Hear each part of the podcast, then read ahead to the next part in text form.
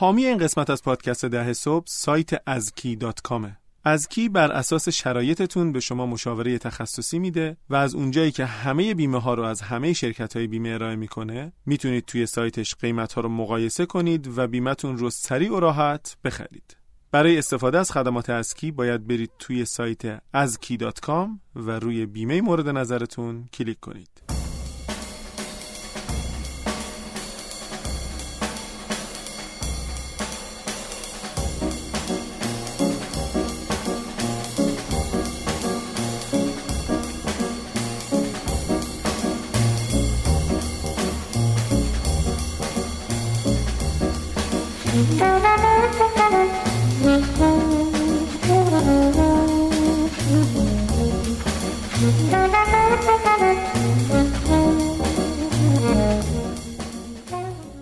سلام به 68 نومین قسمت از پادکست ده صبح. خوش اومدید. قسمتی که توی اسفند سال 98 داره منتشر میشه و شرایط ویژه‌ای داره. سلام امید جان.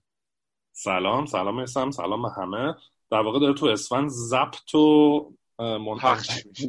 ضبط و پخش میشه و همچنان وسط داستانهای کرونا هستیم حالا اگه الان امیدواریم حل شده باشه تا اون موقع آره. اگه دیرتر میشنوین امیدواریم که حل شده باشه و سالم و سلامت باشین. ما دوباره تکرار بکنم هفته پیشم گفتیم به خاطر داستان کرونا تصمیم گرفتیم استودیو نریم تا یه مدتی و داریم اینترنتی ضبط می‌کنیم. کیفیت میاد پایین متاسفانه و برای همینم ما صحبت رو کوتاه می‌کنیم. البته امید جان فکر می‌کنم که درست کیفیت میاد پایین ولی ما کیفیت بدتر از این هم داشتیم. اون قسمت یک فصل یک و نیم که اون ماجراها اتفاق افتاد براش ضبط نشده بود و این حرفا. اینم کیفیتش خوبه. یه نمونه که ضبط کردیم انصافا خوبه. بابا همین الان از کلی از پادکست دیگه به نظر میاد کیفیتش بهتره. نزد تو سر مال بابا.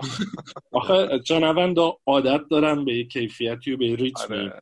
و فکر کنم این یهو خیلی فرق داره. ولی فعلا بریم جلو تا ببینیم چی میشه. ما در واقع برنامه هست هفته آینده که میشه هفته آخر نه آره اینی که الان میشنوی هفته بعدش میشه هفته آخر اسفند و دوست داشتیم یه در واقع قسمت نیم ساعت مثل قبل ضبط کنیم حالا بریم جلو ببینیم که چی میشه و اونا چجوری ضبط آره حالمون چطوریه و به کجا می‌رسیم و چی میشه. من یه چیزی بگم خب این مصاحبه رو همونطوری که امید توی قسمت هفته قبل گفت ما یک سال پیش اندکی بیشتر از یک سال پیش ضبط کردیم و شاید خیلی جزئیاتش یادمون نیاد. ولی توش مهمونمون علی از سیلیکون ولی این چون خیلی خوش آهنگه من میگم. یه مقدار راجع به دورکاری و نحوه انجام کار و تقسیم کار صحبت کرد.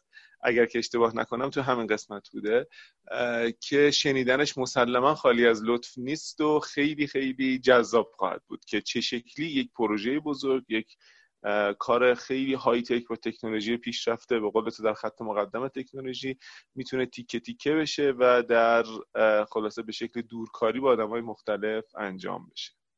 آره حالا جالبه الان این روزا به خاطر داستان کرونا بحث دورکاری هم خیلی داغه و این به نظرم مثال خیلی خوبیه از یک حالا به قول تو پروژه یک استارتاپی که در واقع دورکاری در سطح بین المللی انجام داده و حالا در واقع بدون جذب سرمایه به یک نقطه فوق العاده رسیده و خیلی به نظر من جذابه. حالا میگم کاش می‌تونستیم بقیهش بگیم که متاسفانه نمی‌تونیم ولی حتما در اولین فرصتی که این داستان ها نهایی بشه ما اطلاعات بیشتر دقیق تری راجع به آره. و داستانهاش میدیم. من توضیحی هم بدم چون هم امید توی خونه است هم من توی خونه ایم در قرنطینه خودخواسته خانگی.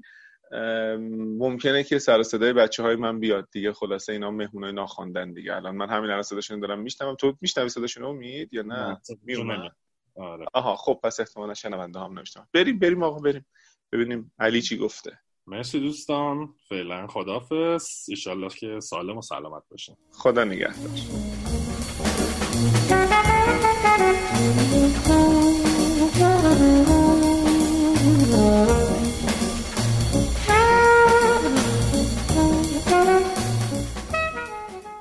در رسانه های اجتماعی دنبال کنید و از آخرین اخبار، رویدادها و محتوای تکمیلی مرتبط با پادکست ده صبح با خبر بشین.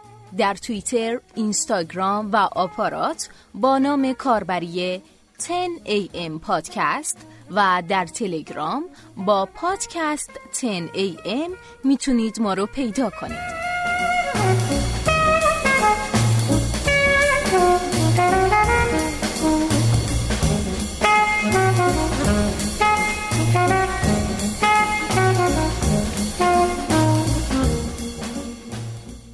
خب سلام دوستان. سلام. برگشتیم ما با میسم و علی و ولی شما بعد از یه هفته ما رو میشنوید. آره راست میگه. نه بعد از یه هفته ما رو نمیشنون. این قسمت دومه. صحبت قسمت یکم و هفته پیش شنیدن آره. دیگه. خب دیگه بعد از یه هفته ما رو میشنون دیگه. آره. آره مثلا. آره.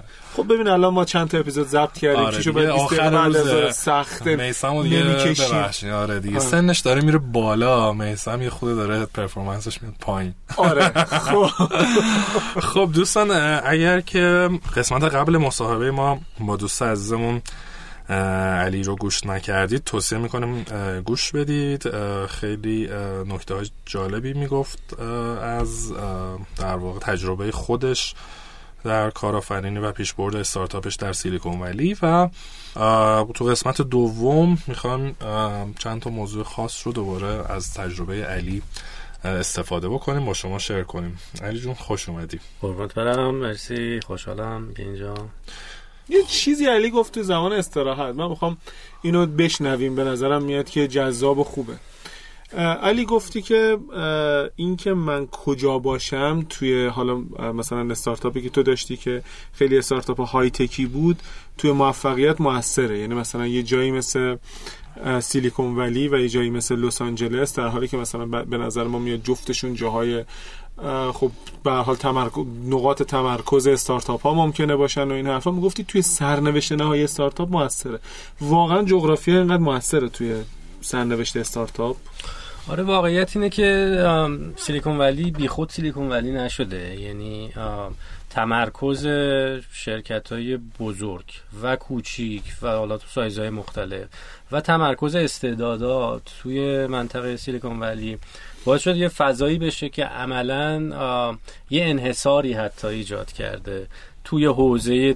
علل خصوص حوزه کارهای یه خورده های تک تر این تمرکز انقدر شدید شده که حالا صحبتی که داشتیم می‌کردیم هم مثلا حول همین بود که به اعتقاد من حضور و عدم حضور توی سیلیکون ولی توی توی کارهای های تک اینطوری که حالا می‌تونیم یه خورده حتی راجب راجب آه، این کارهای های تک حرف بزنیم که این فضاها. اصلا چه فضاهایی به طور خاص منظورمون هست و چه بخشایش می‌تونه به ایران اصلا ارتباط پیدا بکنه حضور تو این فضاها اصلا یه جورایی ایجاب می‌کنه که سیلیکون ولی باشی نزدیک باشی به به پول تلنتی که اونجاست به به معدن استعدادایی که اونجا در هر حال. ویسی هایی که جدی ترن با تجربه ترن و, و, و قدرت تشخیص خیلی بهتری دارن. آه، و در نهایت رقابتی که با شرکت های دیگه شبیه به کار خودت داری و این رقابت خیلی پیش برنده است. و اگر که اینقدر های تک نباشی هم باز این صدق می‌کنه؟ من فکر می‌کنم می‌کنه. به هر حال این پارامترایی که اسم بردم از از تالنت گرفته تا تا رقابته تا ویسی ها اینا اینا پارامترایی که برای هر استارتاپی حیاتی هن و و می‌تونه ضامن موفقیتشون باشه.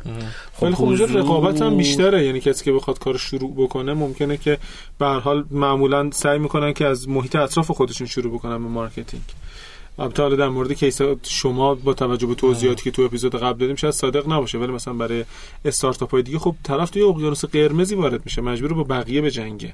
چرا؟ مثلا نمی‌تونه واقعا راه حلی نداره که یه trade-off بکنه بین این دسترسی به منابع و سهولت مثلا مارکتینگ ببین آره این؟ چیزی که دارم میگم استثناء هم داره به هر حال. توی حوزه های خاصی که یه خورده niche ترن به قول معروف یه خورده ویژه ترن یه خورده یه خورده نگاه به به market های محدودتری دارن که این mar- market ها از نظر جغرافیایی تمرکزشون جاهای خاصیه. به طور به طور مثال مثلا حالا چون لس آنجلس و سان فرانسیسکو Bay Area رو مثال زدی لس آنجلس از نظر جغرافیایی از نظر ساخت شهری و اقتصاد شهری خیلی وابسته است به صنعت سرگرمی. چه جالب. entertainment خب خیلی هم خیلی منطقا هم هالیوود اونجا بله آره به خاطر خب برای شما بدیهیه. و و حالا یه بخشش که کمتر بدیهیه داستان سپورت و ورزش و ایناست. درست خب این دو تا حوزه حوزه هایی که استارتاپ های با با قابلیت عرضه به این به این دو تا صنعت می‌تونن می‌تونن یه شانسایی داشته باشن. و خب به همین نسبت چون market این market های محدود خاص توی لس آنجلس برد بیشتری دارن تقاضای بیشتری براشون وجود داره می‌تونی تصور بکنی که یه سری استارتاپ های این مدلی اونجا بتونن شانس رقابت و شانس موفقیت داشته باشن. ولی این این میشه آدمی که شناخت داره نسبت به حوزه. domain expertise داره. حوزه سرگرمی حوزه ورزش رو می‌شناسه. با اون تجربه با اون شناخت و با اون ارتباطات حالا داره سعی می‌کنه که یه چیز جدیدی عرضه بکنه. این آدم خب نسبت به کسی که یکم صفر کیلومتر تره علاقه مندیه که حالا یه مقدار شناخت داره یه مقدار یه مقدار انگیزه و یه مقدار پشن داره یه مقدار تجربه و دانش هم داره می‌خواد وارد داستان استارتاپ بشه خیلی فرق داره. این آدم معمولا آدم کارکشته تریه که سالها تو اون صنعت های سرگرمی و صنعت ورزش بوده حضور داشته شناخت داره می‌دونه چی لازمه و حالا با توجه به اون شناخت میاد و یه یه جای خاصی رو ادرس می‌کنه یه جای خاصی رو جوابگوه. ولی به عنوان حالا من این جمله این قسمت رو تمام کنم. ولی اون جمله بحث کلی که داشتم مصداقش در مورد کسایی که جوونهایی که احتمالا مخاطب این برنامه بیشتر از این قشرن. کسایی که علاقه مندن دوست دارن یاد بگیرن دوست دارن وارد این عرصه بشن. لزوما لزوما تجربه و اون domain expertise رو تو هیچ, هیچ فضای خاصی ندارن. حالا می‌خوان راهشون رو پیدا بکنن. برای این قبیل آدما که توی آمریکا هم خب خیلی زیادن.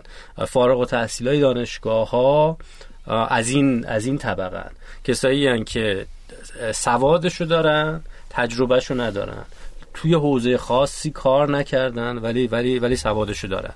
برای این آدما حضور در Bay Area یا سیلیکون ولی خیلی غنیمته. و عدم حضور توی سیلیکون ولی می‌تونه تهدید باشه. می‌تونه تهدید بزرگ باشه. چه جالب. علی توی حرفات خب خیلی به ارتباطات اشاره کردی و خب ما راجع به در واقع networking و حالا شبکه سازی خیلی حرف زدیم توی این پادکست و به نظر ما خیلی مهمه. آیا در واقع برای active networking اونکه در واقع بری مثلا واقعا network تو بخوای گسترش بدی و اون network ی که لازم داری تو کار رو بسازی کار خاصی می‌کردی؟ پلن خاصی داشتی یا پیش می اومد خودش چجوری بود؟ چقدر اهمیت داشت؟ برای تو. باز میگم چون کار ما کار کار تکنولوژی بود کار high-tech بود و و هسته هسته کار لزوما اقتضا نمی‌کرد که این ارتباطات یا ارتباطات لزوما بهش کمکی نمی‌کرد برای پیشبرد تکنولوژی. از این نظر خیلی بهش نیازی نبود. ولی به, به واسطه تجربه ای که تو کار با شرکت های مختلف گفتم من کنار بله. کار استارتاپ کار کانسالت کار مشاوره و کار پیمانکاری هم انجام می‌دادم اون تجربه ها خب یه ارتباطاتی ایجاد می‌کرد برای من که از یه طرف خب کار من کمک می‌کرد. من یه جورایی داشتم تو آینه اون اون استارتاپ ها خودم رو قضاوت می‌کردم و تصمیم های بیزینسی خودم رو قضاوت می‌کردم. استارتاپ های تو حوزه های مختلف بودن. خب ارتباطاتی که با از دل اون استارتاپ ها پیدا می‌کردم با ویسی های اونا یا با سی او های اونا یا با های اونا. اونا به کار من خیلی کمک می‌کرد. یعنی تو آینه اونا من می‌تونستم یه خورده خودم رو تصحیح بکنم. حتی اگه خودم مستقیما نیاز به ارتباط نداشتم. خیلی جالبه. ولی خب ورای ورای تکنولوژی که دیولپ می‌شد و پرداخته می‌شد به انجام می‌رسید به حال یه اگزیتی هم برای کار به وجود داره. تو اون اگزیت ارتباط ها خیلی به کار میان. حالا چه فروش مستقیم به, محصول باشه که خب خیلی شدیدتر. و چه حالا عرضه این تکنولوژی به یک کمپانی بزرگتر برای احتمال خریده شدن توسط اون کمپانی. اونجا خب ارتباط ها شدیدن مهم میشه و شاید شاید خیلی خیلی کلیدی خیلی کلیدی تر باشه از عرضه عرضه مستقیم این ارتباط ها که به هر حال باید تو اون کمپانی آدم بشناسی توی لول های بالایی بشناسی که تصمیم گیری تو اون کمپانی انجام میشه. برای اینکه برای اینکه علاقه مندی ایجاد بشه به, به کارت و اصلا به شنیدن راجع به محصولت و, و خرید شدن. بعد توی صحبتات گفتی حالا تک های تک اینو یه خود باز می‌کنه به چی میگی تک. ببین اینجا تو ایران عملا همه چیو میگن تک. خب تکنولوژی داره. میگن تک استارتاپ. خب این تو با اولا که حالا بگذاریم که هر کی هر کاری می‌کنه بهش میگه استارتاپ. بعد استارتاپ هم همه هم میگن تک. خیلی تعریف شفافی وجود نداره. ما به چی میگیم تک؟ به چی میگیم های تک اینو یه خود باز می‌کنیم. خب بذار از تعریف های تک شروع بکنیم که هر هر آنچه که های تک نیست احتمالاً لو تکه پس.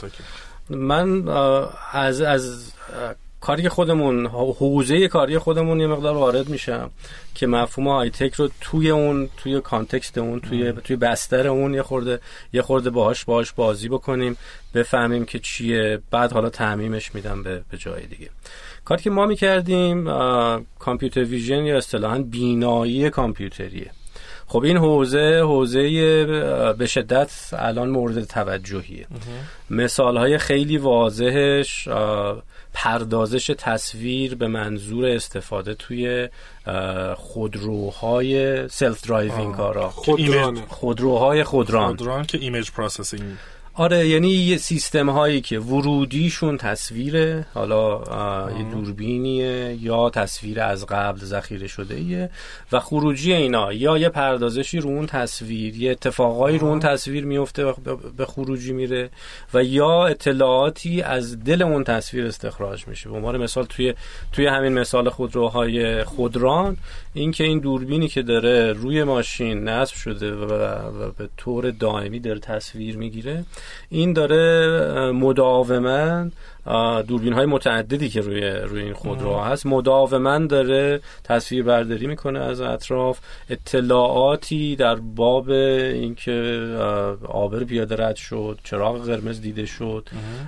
موانعی که سر راه هست داره استخراج می‌کنه با دقت بالا و با سرعت بالا. و و اطلاعات جغرافیایی از از جنس فاصله ای که با حالا همه همه این موانع و این چیزی که اطرافش هست داره. خب این این حوزه حوزه حوزه هایتکیه برای اینکه رقابت تو این حوزه کشیده شده به اینجا که کی می‌تونه این کار رو با دقت بیشتر با با اطمینان بیشتر. ریلایبیلیتی بالاتر و سرعت بیشتر انجام بده. و این برای اینکه برای اینکه به این تو این پارامترها بتونی بتونی رقابت بکنی نیاز داری که تکنولوژی تکنولوژی به روزی باشه.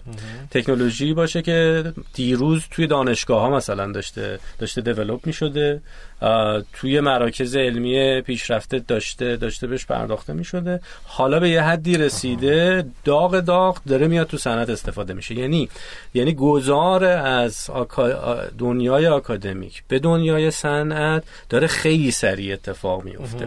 اینقدر سریع که اصلا خیلی از این شرکت ها خودشون تبدیل میشن به مراکز پیشرفته علمی. به عنوان مثال جایی مثل گوگل که داره توی این زمینه های مختلف حالا چون مثال زدیم خودروهای خودران ویمو رو خریده. ویمو رو خریده و حالا قبل ویمو هم مثلا یکی از اولین جاهایی بود که توی این زمینه داشت داشت تحقیق می‌کرد. شرکتیه که به مثابه یه, یه محیط آکادمیک داره داره publish می‌کنه داره مقالات علمی حالا تا اون تا اون جاییش که می‌تونه عرضه بکنه داره داره تولید مقاله می‌کنه تولید علم و تکنولوژی می‌کنه پس پس پس این این تعریف تعریف های تک یه جورایی میشه خب. میشه سرعت گذار تولید علم به صنعت هرچی این این گزاره سریعتر اتفاق میفته طبعا طبعا های تک تر محسوب میشه. خیلی تعریف جالب و چه مثال هایی می‌تونی بزنی؟ الان چی؟ الان high-tech می‌تونیم این برای آره مس...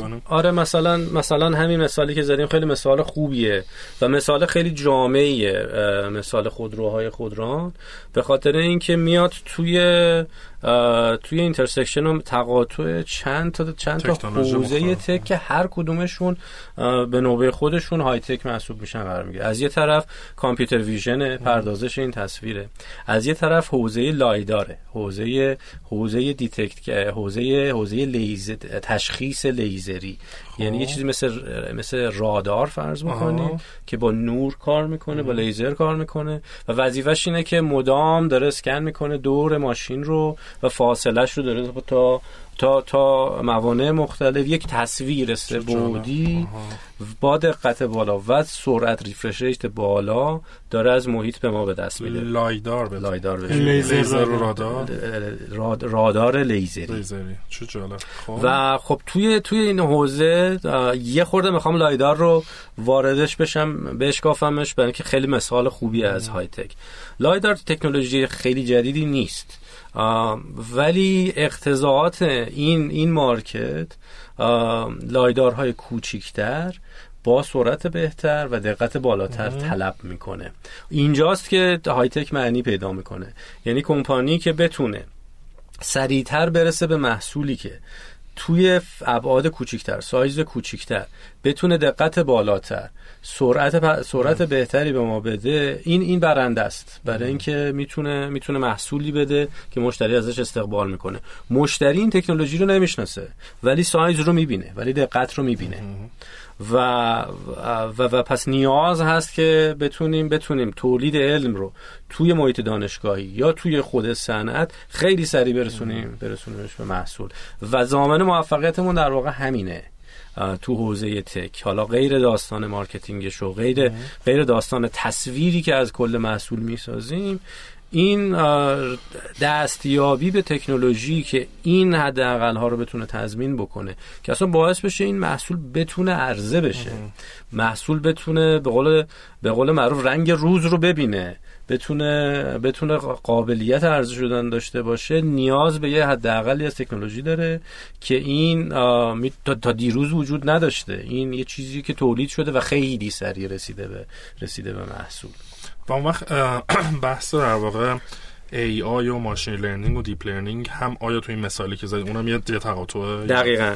این مثال مثال خیلی جامعیه. برای اینکه قسمت پردازش تصویرش و بینایی بینایی کامپیوتریش یه بخش خوبیش نیاز داره به اتفاقات جدیدی که داره تو حوزه ماشین لرنینگ میفته یادگیری یادگیری ماشینی یا حوزه AI هوش مصنوعی داره اتفاق میفته این دو این این حوزه ها که حوزه هایی هم هستن که خیلی با هم اشتراکات زیادی دارن احتمالا احتمالا machine learning AI deep learning اینا این لغت ها رو زیاد میشنوین و کسایی که حالا تو این حوزه هستن اینا رو بعضا به جای هم هم استفاده می‌کنن. تعریف های مشخصی دارن هر کدوم. ولی ولی کل کل این فضا فضای فضای جدیدیه. فضاییه که ده سال پیش 15 سال پیش تو حوزه آکادمیک حضور داشت و حالا نیاز به نیاز بهش باعث شده که این خیلی سریع خودش رو بیاد برسونه به به حوزه صنعتی. و حالا تو مثالی که زدیم این ماشین های خودران پردازش تصویری که انجام میدن به شدت احتیاج دارن به این الگوریتم های الگوریتم های هوش مصنوعی. برای تشخیص آبر پیاده تشخیص ماشین ها تشخیص چراغ قرمز تشخیص خطوط و تصمیم گیری دیگه و و, و تصمیم گیری ها اینها تا تا اندازه زیادی وابسته است به الگوریتم هایی که ما به اسم هوش مصنوعی می‌شناسیم. حالا الگوریتم های بعضا کلاسیک و غیر کلاسیک و جدیدتر. از جنس از جنس شبکه های عصبی و و شبکه های neural network و شبکه های خیلی عمیق deep deep deep network ها که اینا توی مراکز دانشگاهی تولید شدن ولی خیلی سریع کمپانی مثل گوگل و فیسبوک اینا رو اومدن در اختیار گرفتن و قبضه کردن حتی به نوعی. و این الان باعث میشه که خیلی سریع بتونن محصولای تو این حوزه عرضه بکنن که رقابت رو باهاشون سخت می‌کنه. به واسطه به واسطه های تک بودنشون. خب اینم بپرسم و بحث تکنولوژی رو ببندیم. چون می‌دونم خیلی می‌خونی و آپ تو دیتی چه در واقع تکنولوژی های های تکی تو 2008 2018 خیلی هات بود چیا به نظر تو 2019 خیلی هات خواهد شد؟ ببین معمولا اسکیل اسکیل تکنولوژی که ما صحبت می‌کنیم یه سال و دو سال نیست. اینا اتفاقاتی که اتفاقاتی که توی اسکیل های زمانی گنده تر میفته چون چون تو دل بحثیم این داستان داستان هوش مصنوعی داستانی است که خب چند سالیه که خیلی داغ شده و حالا حالا هم ادامه داره. یعنی تحولاتی که ما احتمالا در سالهای آینده شاهدش خواهیم بود تحولاتی که تو دل هوش مصنوعی اتفاق میفته یعنی این چتر هوش مصنوعی مثل چتریه که الان تقریبا سایش رو روی همه تکنولوژی انداخته و تحولاتی که شاهدش هستیم توی توی علوم مختلف و تکنولوژی های مختلف یه جورایی زیر هوش مصنوعی قرار می‌گیره.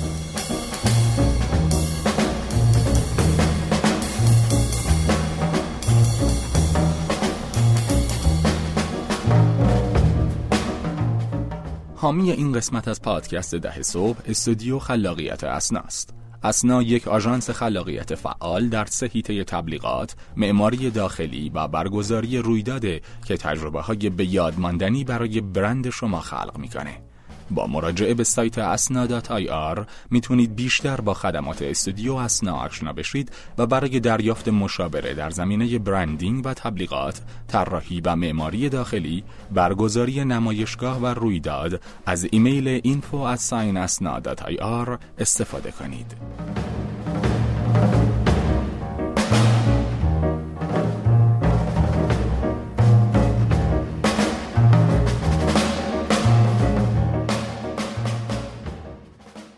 بذار سوالم خود دقیق‌تر پرسم مثلا فرض بکن تو ممکنه بگی آقا مثلا چون پی سال یا پارسال شاید مثلا وی آر خیلی مثلا هات بود نمی‌دونم بلاک چین الان خیلی هات شده. رو این این مدل نمیخوده اسپسیفیک تر آیا مثلا چیزی در آینده چیز خاصی؟ یعنی مثلا حالا ویژن شخصیت چیه به نظر رو 2019 واقعا چی در دنیا الان خیلی حاضر ببین مسیری که مسیری که خیلی داریم میریم به سمتش عبور عبور از تلفن های هوشمنده. تلفن های هوشمند حدود ده دوازده سالی هستش که بازار رو تصاحب کردن. کم کم دارن به به یه نقطه عطفی توی توی بله. سایکل حیات خودشون می‌رسن. نقطه عطفش هم اینجاست که اینا به عنوان محصول تقریبا به یه به یه بلوغی رسیدن و دیگه سخت میشه تصور کرد که به تلفن های هوشمند از این جایی که الان هستن تغییر عمده یه تحول خیلی گنده ای بکنه. اون سالهای اول تلفن هوشمند حالا آیفون اگه یادتون باشه هر سال منتظر یه آره اتفاق بودیم. هر سال یه چیز جدیدی رو می‌کردن. آخرش که خیلی چیز جدید نماه مسخره می‌کردن دیگه. می‌گفتن حالا مثلا هدفون جکشو گذاشتن اینجا اینو گذاشتن. یادم تبلیغات سامسونگ بر ضد اپل آره یه مقدار یه مقدار این داستانم به هر حال در تقسیم این شرکت ها نیست. برای اینکه دیگه سخت بشه تصور کرد که این فرم فاکتوری که ما به عنوان اسمارت فون می‌شناسیم بتونه تغییر خیلی بزرگی بکنه از این چیزی که هست.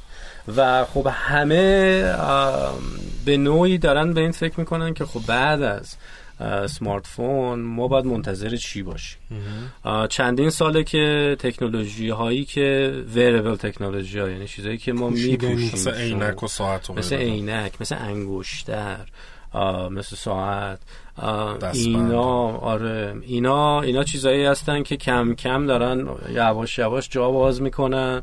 و و این بزرگتر و بزرگتر هم خواهد شد. حالا عینک چون مثال زدی عینک مثال خوبیه که نتونست موفق بشه با Google Glass چرا؟ چی شد؟ یه مقدار زود بوده و یه مقدار تکنولوژی به اندازه کافی به بلوغ نرسیده بود. یعنی تایمینگش. تایمینگش. تایمینگش, تایمینگش درست نبود و تکنولوژی هم هنوز به اون بلوغ نرسیده بود. خب این این این این می‌تونه عوض بشه. این این سرعت سرعت رشد تکنولوژی عملا به یه جایی رسیده. الان که میشه متصور بود که یه محصولی تو حوزه واقعیت واقعیت مجازی بهش میگن. ای آر رو. ای آر رو. واقعیت واقعیت افزوده.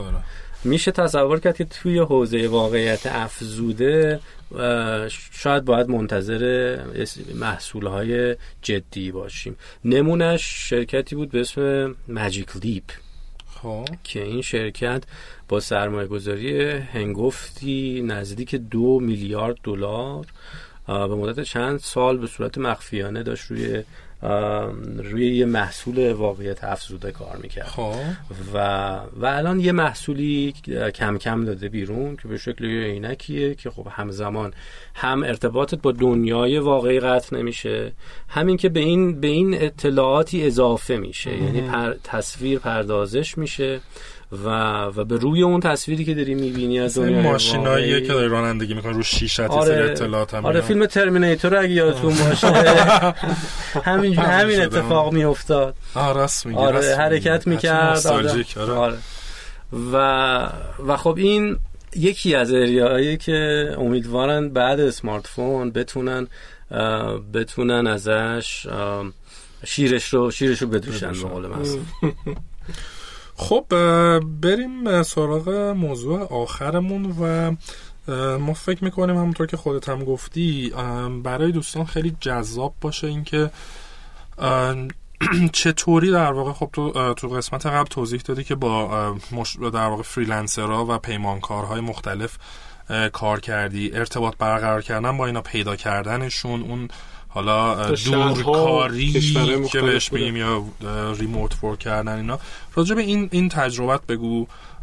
تو ایران متاسفانه یعنی حالا شاید خیلی هم لازم نشده که آدمان خیلی دورکاری جدی بکنن.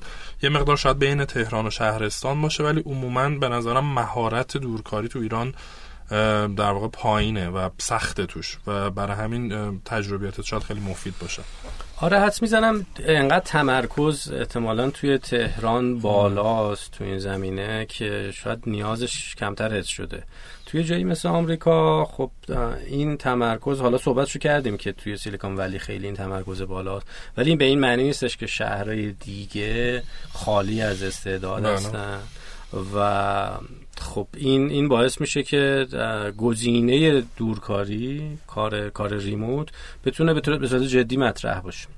و challenge های زیادی داره یعنی چالش های زیادی داره این کار. بزرگترینش به اعتقاد من اینه که مطمئن بتونی به یه نحوی اون کاری که می‌خوای رو به هر حال بگیری از از طرف مقابل اول مطمئن بشین آدم از پسش بر خواهد آمد نه؟ آره چجوری اساس آره اساسا interview کردن مصاحبه کردن با این آدم از راه دور شاید شاید یه مقدار سختتر باشه. ولی ولی باز اون به نظر من کمتر در کمتر. مهمه. چون چون این آدم حالا تو حوزه نرم افزار مخصوصا یه رزومه مشخصی داره. میاد نشون میده که من روی این پروژه روی این پروژه روی این پروژه کار کردم. حتی یه بخشی از کدی که روش کار کردن رو باهات باهات تقسیم می‌کنن شیر می‌کنن که ببینی حالا این آدم لول کارش چیه. میشه میشه فهمید تقریبا از از کد کدی که طرف ارائه می‌کنه. این این حالا یه بخشی که به نظر من باز باز راحت تره از راه دور ارزیابیش.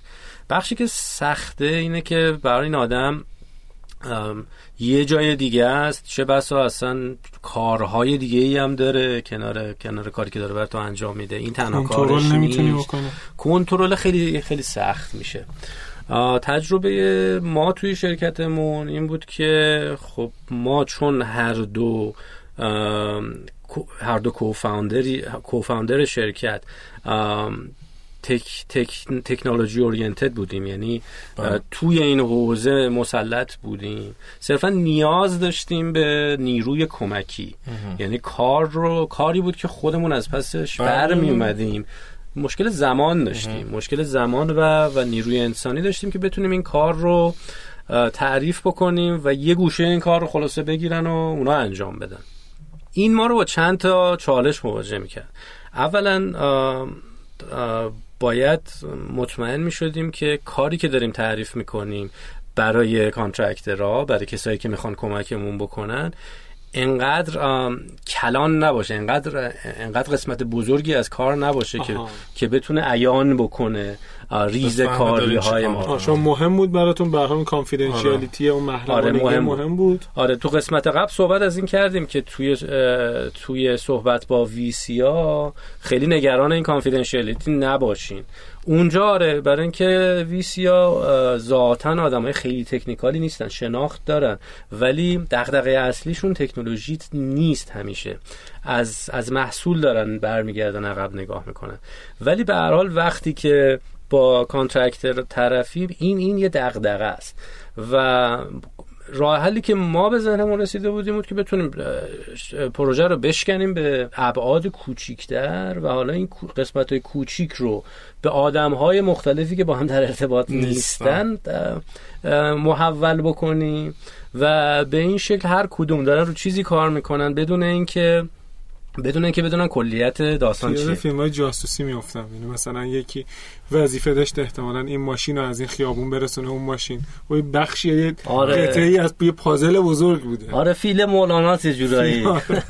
و خب ولی خب برای کار شما با توجه به بله. توصیفاتی که کردی واقعا این این, این نیاز بود. در مورد کار ما این خیلی نیاز بود برای اینکه نمی‌خواستیم حتی بدونن که کلیت قضیه داره برای چه اپلیکیشنی برای چه کار سختی منظوری استفاده میشه. ولی در این حال به ما خیلی کمک می‌کرد این کار به جای اینکه یه نفر رو استخدام بکنیم پول بیمه بدیم سهیم بکنیم توی کارمون و حالا یه دفتری هم داشته باشیم که بتونه اونجا, اونجا کار بکنه. می‌تونستیم دفتر کوچیکتری داشته باشیم که نیازه خودمون رو جواب میده. و کسایی که استخدام می‌کنیم غالبا از راه دور کار بکنن و به این شکل با نظارت خیلی مستقیم روی کارشون و روی تعریف کارشون می‌تونستیم مطمئن باشیم که کار رو انجام جایی هم صدمه خوردین علی از این روش. یعنی مثلا کسی باشه که کارشو خوب انجام نده نمی‌دونم به موقع نده. به موقع نده کدو ورداره ببره دیگه بره پیداش نشه. نه کدو ورداره ببره نداشتیم خوشبختانه. اینا مثلا آره نداشتیم خوشبختانه. یعنی اخ... یعنی یکی از چیزایی که دنبالش بودیم اینه که حداقل نظر اخلاق حرفه‌ای مطمئن باشیم تا حدی که می‌تونستیم اطمینان حاصل بکنیم. ولی ابتدای کارمون تجربه ناموفق هم یکی دو مورد داشتیم. به حال کسایی که این تفاهمه ایجاد نشد روی اینکه به قول معروف سینک باشیم. هر دو روی روی روی پروژه تعریف پروژه و کاری که باید انجام بشه تفاهم کامل داشته باشیم. فکر کنم یه مقدارم باز بی تجربگی ما بود احتمالا. و, و اینکه اعتماد زیاد کرده بودیم. احتمالا اسم کردیم که خب این آدم کارش رو بلده. تعریف هم احتمالا به اندازه کافی شفافه. پس انجام میده باید برای ما میاره و من فکر می‌کنم یکی از پیچیدگی ها و سختی های این اینجور کار کردن مسئله تخمین حجم کاره. به خاطر اینکه تو می‌خوای یه کار مشخصی رو بدی به یه نفر که و بابتش مقدار پولی پرداخت بکنی. این کار تخمین اگر که بیش از حد باشه اون آدم شاکی میشه کمتر از حد باشه شما متضرر میشین. چه شکلی مثلا حل می‌کردی؟ خب باز توی مورد ما چون شناخت کاملی نسبت به اون کاری که داشتیم تعریف می‌کردیم وجود داشت. و قبل از اینکه کار رو اساسا محول بکنیم بخش تحقیقاتیش رو ما خودمون انجام داده بودیم. و ما ما این آدم ها رو نمی‌خواستیم برای اینکه برای, برای ما تحقیق انجام بدن. ما لغمه شست و رفته آماده داشتیم تحقیقش رو انجام این کار رو باید انجام بدیم. این کار باید انجام بشه. موردایی داشتیم که به خاطر کنجکاوی شخصی خودشون به ما تو این پروسه تحقیق کمک می‌کردن و خب خیلی هم خوب بود. ولی ما روش حساب باز نکرده بودیم.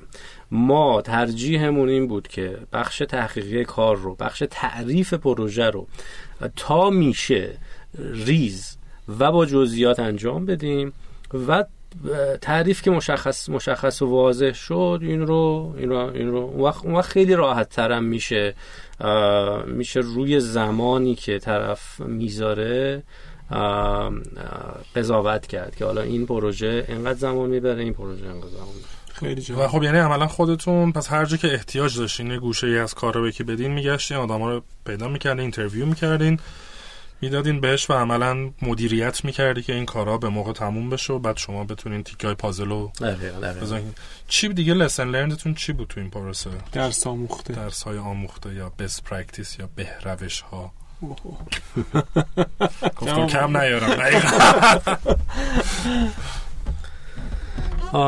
سوال خوبیه. یعنی من واقعا برمیگردم عقب به, به این تجربه چند ساله نگاه می‌کنم. احتمالا یکی از بزرگترین چیزایی که یاد گرفتم همین تعامله بوده با با آدم ها و اینکه چجوری کاری که می‌خوایم رو بگیریم. بگیریم واقعا از آدم ها آدم تا آدم این داستان فرق می‌کنه. یه بخش خوبیش شناخت این آدم ها و اینکه هر کی نقطه ضعف و قوتش تو چیه. و سعی بکنی آدم ها چیزی ازشون بخوای که که می‌تونن انجام بدن از پسش برمیاد. چون این آدم ها به واسطه اینکه از دور کار می‌کنن تعهدی به ما ندارن. پس ما این آدم ها رو انتخاب می‌کنیم به واسطه تجربه و مهارتی که توی حوزه خیلی مشخصی دارن. من به حوزه دیگه این آدم کاری ندارم. پس عملا انتخاب این آدم خیلی کلیدی میشه. اینکه این آدم اون چیزی که دقیقا اون چیزی که من می‌خوام رو خوب بلد باشه. چیزای دیگر رو بلد نبود خیلی به کار ما ربط پیدا نمی‌کنه. اگه این اتفاق بیفته میشه میشه مطمئن بود که از پسش از پسش احتمالا برمیاد. یه بخش شاید یه قسمتی از تجربه کار که کمکمون می‌کرد. ایجاد کنجکاوی توی تو کسایی بود که باشون کار می‌کردیم. برای ذات پروژه ذات تحقیقاتی داشت. یعنی برای ما هم یه بخشایش علامت سوال بود. مدام در حال تحقیق بودیم مدام در حال اکتشاف مسیر بودیم. توی این اکتشاف مسیر و یادگیری ها بعضی موقع آدم ها رو سهیم می‌کردیم. بعضی موقع این این کنج کاویا رو توی ها ایجاد می‌کردیم. که بره بگرده. که که کمکمون بکنه تو گشتن. چه بسا ما خودمون نیازی نداشتیم. ولی این کنجکاوی اینکه این اینکه این آدم دوست داشته باشه سرانجام این کار رو ببینه. دوست داشته باشه این این پروژه‌ای که ما براش تعریف کردیم که قبلا هم احتمالا انجام نشده. یه ذات تحقیقاتی داره. این این چه اتفاقی براش میفته اصلا این کار میشه یا نمیشه؟ مستقل از چیزی که ما بهش میگیم این این یه علاقه مندی تو آدم ها ایجاد می‌کنه که, که, که انرژی مضاعفی میده برای انجام. ولی آدم هیچ نتیجه نهایی پروژه شما رو هیچ ندیدن. نه ولی نتیجه نهایی اون قسمت از کار رو می‌دیدن. برای اینکه اون اون کاری که براشون تعریف کرده بودیم بر پایه یه یه تحقیقی از سمت ما بود. برای رفع یه مشکلی از یه قسمت. بنده خدا تو رزومش احتمالا خیلی نمی‌تونه بیاره. خیلی نمی‌تونه بیاره. آره. یه قصه شاید شاید یه پیچ خاصی توی مجموعه است که آقا این پیچ رو میشه اینجوری چرخوند یا نمیشه چرخوند؟ برای ما سوال بوده. یا یا چه پیچی پیدا کنن که اینطوری بچرخه؟ آره یه چه پیچی اینجا ب... اینطوری بچرخه. برای ما سوال بوده و خب ما احتمالا چند تا راه حل مختلف رو هم براش در نظر گرفتیم. یکی از راه حل رو دادیم به این آدم. ولی این کنجکاوی درش بعضی بعضی موقع می‌تونست موفق می‌شدیم ایجاد می‌کردیم و این خیلی کمک می‌کرد و پیش برد. شما یعنی بعضی جاها مثلا برای مشکل چند تا راه حل پیدا می‌کردیم به چند نفر خیلی جا خیلی جا بعضی موقع این چند چند تا راه حل بعضیش رو خودمون پی می‌گرفتیم بعضیش رو می‌دادیم به به contractor ها حالا یه نفر یا بعضا چند نفر. و خب اینم باز ذات ذات کاری که ما می‌کردیم بود که چند تا مسیر مختلف رو باید آزمایش می‌کردیم و موازی می‌رفتیم. آره برای اینکه برای اینکه ما احتمالا اولین آدمایی بودیم که تو اون مسیر داشتیم حرکت می‌کردیم. بنابراین هیچ راه هموار آسفالتی وجود نداشت. ما ما باید این راه ها رو ایجاد می‌کردیم. و شما یادمه می‌گفتی که چندین بار تکنولوژیتون به کل عوض کردین. آره غیر از اون داستان یعنی گذار از سخت افزار به نرم افزار؟ توی حوزه نرم افزار هم چندین بار این اتفاق افتاد. برای اینکه تو حوزه کامپیوتر ویژن بینایی ماشین بینایی کامپیوتر انتخ... به هر حال انتخاب داری بین پلتفرم های مختلف بین بین زبون های برنامه مختلف بین استف... تخصیص استفاده از ریسورس های مختلف روی روی دیوایس ها انتخاب داری. و این انتخاب ها بهینه کردن این انتخاب ها نیاز داره به اینکه مسیرهای مختلف سنجیده بشه. از قبل خیلی موقع نمیشه با قطیت گفتش که کدوم مسیر تو رو به هدف می‌تونه نز... سریعتر برسونه. خب توی کار ما سرعت مصرف مصرف مصرف پاور مصرف برق و دقت خیلی مهمه. خب توی حوزه های تک اینا معمولا خیلی پارامترهای کلیدیه. و و برای بهینه کردن این موارد لازمه که مسیرهای مختلف رو کنار هم یه موقعی تست بکنی. بعضا از یه مسیر به یه مسیر دیگه بتونی یه پلی بزنی.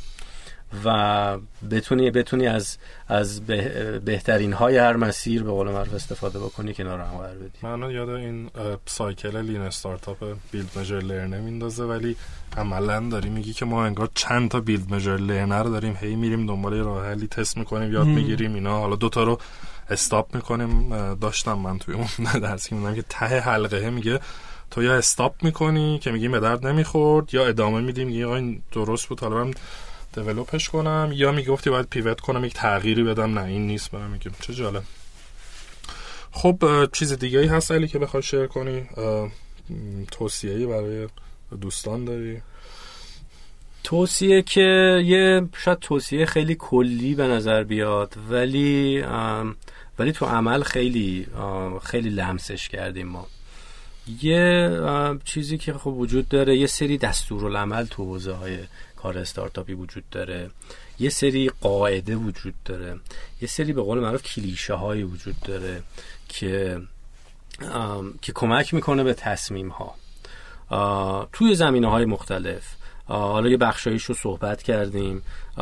یه, یه بخش زیادی هم حالا توی کتاب ها توی ویدیوهای آموزشی و توی حالا احتمالا صحبت با ویسی ها منتورا وجود داره. توصیه من اینه که خب اینا رو بشنوین. با دقت هم بشنوین و خوبم بهش فکر کنید ولی فکر نکنید که اینا وحی منزله و قرار و اینا مسیر موفقیتتون رو با اینا می‌تونید بهش برسید خلاقیت توی استارتاپ و ارزش کار شما توی استارتاپ توی زیر سوال بردن این قالبا اتفاقا اتفاقا پیدا میشه. و اینکه خب این کلیشه ها رو با علم به این کلیشه ها حالا مسیر خودتون رو پیدا بکنید با شرایط خودتون. من یه تاکید بکنم رو صحبت علی با علم به این کلیشه ها یعنی تو قاعدتا اول باید کلیشه رو بشناسی دیتا رو داشته باشی علم رو داشته باشی بعدا به که من میام یه کار جدید انجام آره دونستن این دونستن این مهمه برای اینکه بدونی خب راههای رفته چیا راههای رفته چیا بعضی بعضی جاها هم خب اینا راههای مطمئنی ولی ولی مسیرتون رو بر مبنای اینا لزوما نچین بسته نشه آره. پیدا کنید پیدا کنید مسیری که فکر کنید یه بخشی از خلاقیت کارتون اینه که چجوری حالا بعضی از اینا رو باید کنار بذارین و طرح نو در بیاندازین. کاری بکنید که انگار پذیرفته شده نیست در بر مبنای این قالب ها ولی برای شما کار می‌کنه. برای مجموعه شما هدف شما و چیزی که دارین کار می‌کنه. چون همیشه امکانات منابع توی اون تعریف های کلاسیک نمی گنجن حالا باید دید با این تفاوت هایی که با تعریف های کلاسیک دارن چجوری میشه؟ چجوری میشه این تهدیدها رو به فرصت تبدیل کرد؟ خب خیلی الان خیلی آره حرف خوبی بود حتما ما اینو بیاریم بیرون یه کلیپیش بکنیم خیلی چیز جالب آره قطعا آره خیلی برام جالب بود. خب ممنون علی جون وقت تو به ما دادی. خیلی حال کردیم کار قشنگی که داریم می‌کنیم. تو این زمان کوتاهی که ایران بودیم آره. دو سه ساعت که ما وقت دادی بسیار بسیار برای ارزش داشت. اومدم و گفتم بیا استودیو. خب دوستان ما با شما خدافزی می‌کنیم. ممنون که ما رو گوش کردیم تا هفته بعد کامنت و feedback و share و like و از این کارام یادتون نره. خدافز مرسی.